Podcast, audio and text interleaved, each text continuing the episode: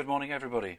Yes, my name is Anthony Day from Cyber Associates. I describe myself as an environmental management consultant, and what I'm specializing in at the moment is, on the one hand, controlling energy through highly detailed metering, and on the other hand, encouraging people to be environmentally responsible and uh, to uh, develop efficiencies by changing behavior within the organization. And for a number of years now, I've been talking about the CRC. Thing about these presentations is that every time there's something new. It's something which has changed dramatically ever since it was first thought of. And I have every sympathy with people who have been at the forefront of it because I think you must be getting pretty fed up with it by now. DECC had a consultation back in November and December, as I'm sure you're aware. A very simple consultation with uh, very few questions, and the only ones that really mattered were do you agree with extending the first phase, and do you agree with removing the information disclosure requirement? There is another consultation in process at the moment, and I think Edward will talk about that in more detail later on. That closes on Friday. That is related principally to phase two. The one that happened at the end of last year is related to phase one. They've completed it, they've reported on it. So I think we can say with a certain degree of confidence that phase one is fairly stable.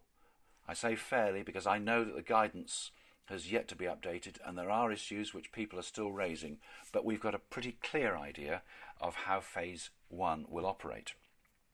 The main thing which came out of the consultation at the end of last year was the revised timeline. See, this looks at the first three phases of the scheme. There are phases which go all the way through till 2049, but I think few people here will be actually concerned with them. The main differences are, of course, that there's an extra year in phase one, and the start of phase two has been deferred, which in practical terms means that we are not actually having to register this year for phase two. Registration for phase two is now deferred until 2013 14. So I think everybody will be uh, pleased about that, and I think it's very wise because the scheme's really got to get itself bedded down before we start looking at what we do in future phases. So, the other main changes that have happened, which you know about, are the allowances. You're not buying any allowances this year. We're buying allowances in 2012. We believe it's April 2012. I don't know that anybody's actually said it's April. April was the month in which they were to be purchased uh, previously, so we'll assume it's April 2012. Originally, when the scheme was set up, the first point at which allowances would be purchased required people not only to buy allowances for the year just ended, but also buy forward for the year just starting.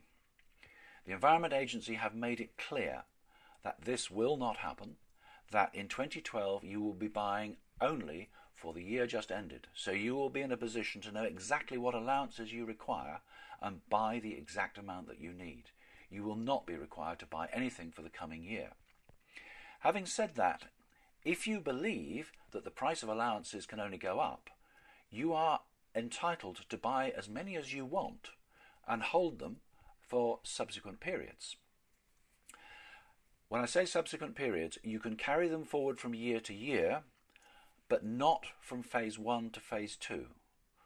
Strangely, you can carry them from phase two to phase three and for subsequent phases onwards, but that is an awful long way down the line. So, in practical terms, you can buy allowances, you can buy an excess, you can carry it forward through to the end of phase one. What will you pay? Well, it's always been £12 a tonne. That's been the figure that's been um, quoted ever since the scheme started. But I did ask CRC help for confirmation of this, and they were a bit mealy mouthed, and they came back and they said this is now a budgetary issue. What does that mean? I think that means that it's the Chancellor who's going to determine what the cost of allowances is going to be. Now, I think it's pretty unlikely that it will change from £12 a tonne next year, because by changing the scheme round and uh, abolishing revenue recycling, I think people have already had a bit of a kicking. And to actually put the £12 a tonne up would really make it even worse. Having said that, year, uh, in, in, the following years of phase uh, phase one, there is no guarantee that it will still be twelve pounds. It is likely, I think, to go up. I can't see anybody expecting it to go down. As I've said, there is no recycling payment, which of course is a bone of contention for everybody. No money coming back. There is still the CRC league table. The league table will be published in October 2012. Actually, there's a point I must go back to, I've just re- remembered, as far as the recycling payment. There is no recycling payment in phase one. The Environment Agency indicated at a meeting I went to recently that it's not ruled out forever, but it will not reappear in phase one. It may appear in phase two. So, going forward again to the league table, as I said, that will continue and that will be published on in October 2012. It now has no economic value. Previously, your position, of course, would determine how much of a revenue recycling payment you would get. Now it merely has a PR effect. Now, that PR effect may be extremely important for some organisations, and it may be completely irrelevant for others. I'm quite sure people with a, with a high brand profile, with a strong high street presence, will work very hard to get themselves well up the league table because it's all part of the green image that they're trying to promote. And if they don't do their best and shout about it, they know that their competitors will. So they're vying to be well up that league table. And if the league table is important to you, then of course the metrics, the early action metric, the absolute metric, and the growth metric are what will determine your position on the table. Their influence changes over time.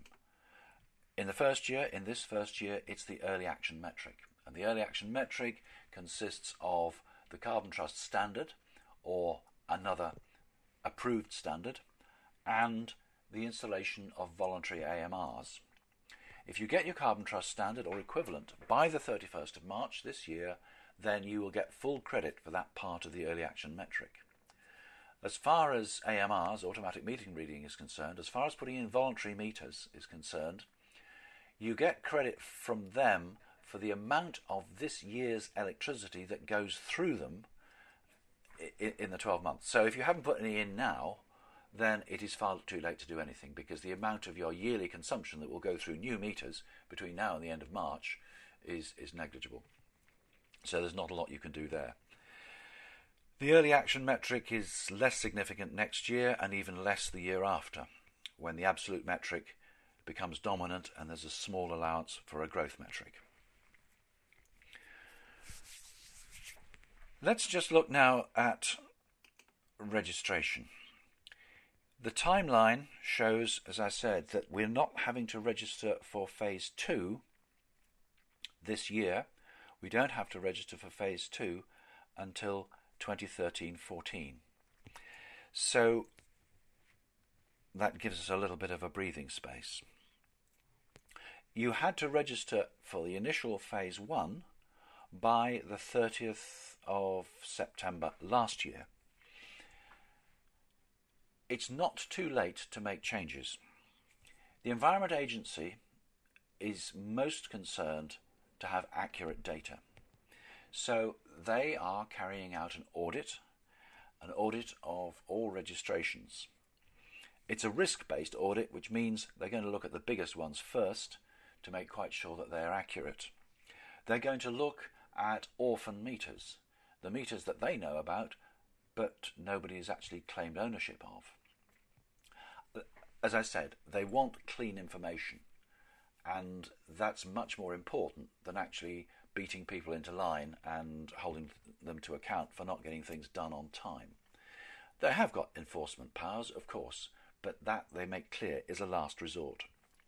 If you feel there are some changes that you need to make, it is not too late. You can contact CRC Help Desk and they can unlock your registration so you can go in and make amendments. It may be that you've had a uh, radical change to your corporate structure. There may be things which mean that you're not a participant after all, you're only down to information reporting level. Or you may have made the mistake, which the agency says is increasingly common, which is the confusion between megawatt hours and kilowatt hours.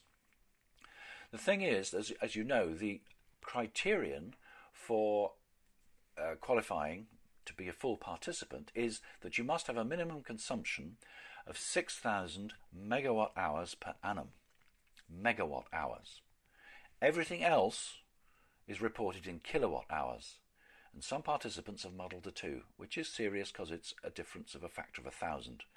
So, should you consider you may have actually got that wrong, it's not too late to change it, and it's probably a good idea to change it if that is the situation. We come now to reporting. Yes, you have to do an annual report. And the clue is in the title you have to do it every year. This year you have to do it by the 29th of July. It's due every year by the last working day in July. It's required for all participants to report on their emissions during the previous year. It shows your core energy use. It shows your residual energy use. It shows any changes in your climate change agreement. It lists your ROCs and your FITs, your renewables obligation certificates and your feed-in tariffs, your EGCs, your energy generation certificates. It's the basis on which the allowances that you have to surrender is documented. It contains information on renewables. It contains your early action metric data and in due course it'll contain your growth metric data where you will show that for a given unit of production you are using a smaller amount of energy. There's a space for additional disclosure of information and as I say it's due on the 29th of July. That's your annual report. There's also a footprint report. The footprint report is due once in each phase. So it's due in this year. It's also due by the 29th of July 2011. This is really the status quo, your starting point. So it demonstrates your 90% regulated emissions, it shows your exemptions, it shows the point from which you're starting. And each annual report will refer back to your footprint report to determine your performance, your absolute metric, and the changes that have happened over the phase. Just to summarize, and up till now you will have seen that I hate lots of words on slides, so I apologize for this one. But the annual report will talk about the change in your CCA status, your renewable energy use, your early action metric data, your growth metric data, and any additional information. Whereas both reports will have your core energy use, your energy generating credits, and your residual me- measurement list. The footprint report shows the designated changes, CCA exemptions, CCA emissions deducted, residual energy use, other fuels, ROCs and FITs. Residual energy use is where you use something other than gas and electricity. You have to report on 90% of the energy use which accounts for your carbon footprint. If gas and electricity between them cover that 90%, then that's fine. You report on the amount, the 90 plus percent, that is represented by your core energy, your gas and your electricity. But if your gas and electricity use together do not actually reach that 90%, then you have to talk about your residual energy, and that would be energy which may come from oil, or it may come from biofuels or a number of other fuels which are all listed in the guidance notes on the Environment Agency site.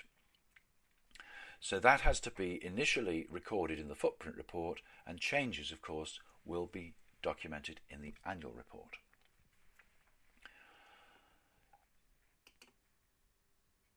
You are fully aware, I'm sure, of the evidence pack. Many of you will have listened to the webinar which took place last week on the evidence pack. The evidence pack is your audit trail. It's your organisational record. It's your supply data records. It contains change and special event records. There is uh, there's, there's detailed information, there are decision trees within the guidance notes to help you decide exactly what the scope of your evidence pack should be. I hope very much that everybody has already got systems in place to produce the evidence pack because this is an essential document and it is the document that this, the Environment Agency will audit when they choose to audit. And as you know, they will audit. They're talking about, apart from the audit of the registrations, they will be auditing people as they operate the CRC scheme. And I believe it's 25%, so once in four years. And you need to have these documents in place. The essential contents of the evidence pack are, first of all, organisational cross-match. In other words, a reconciliation of the structure that you've reported for CRC purposes to the structure that you would report for Financial and uh, Companies Act purposes. You need to have records of internal audits, and that's extremely important because the thing about CRC, it's an ongoing process.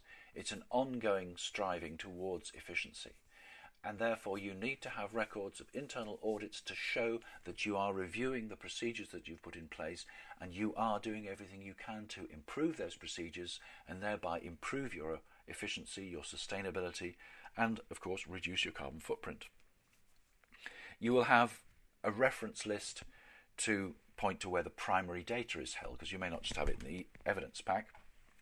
Primary data will principally be the reports from your energy supplier, and that has to be held as provided, which may be a PDF, it may be a hard copy, but that's your principal source of information. That will be required only if there's a, a, detailed audit and there's some suggestion of non compliance, but nonetheless, it needs to be held so that you have got a complete picture and you can justify your situation the level of accountability is getting close to the level of accountability for financial records.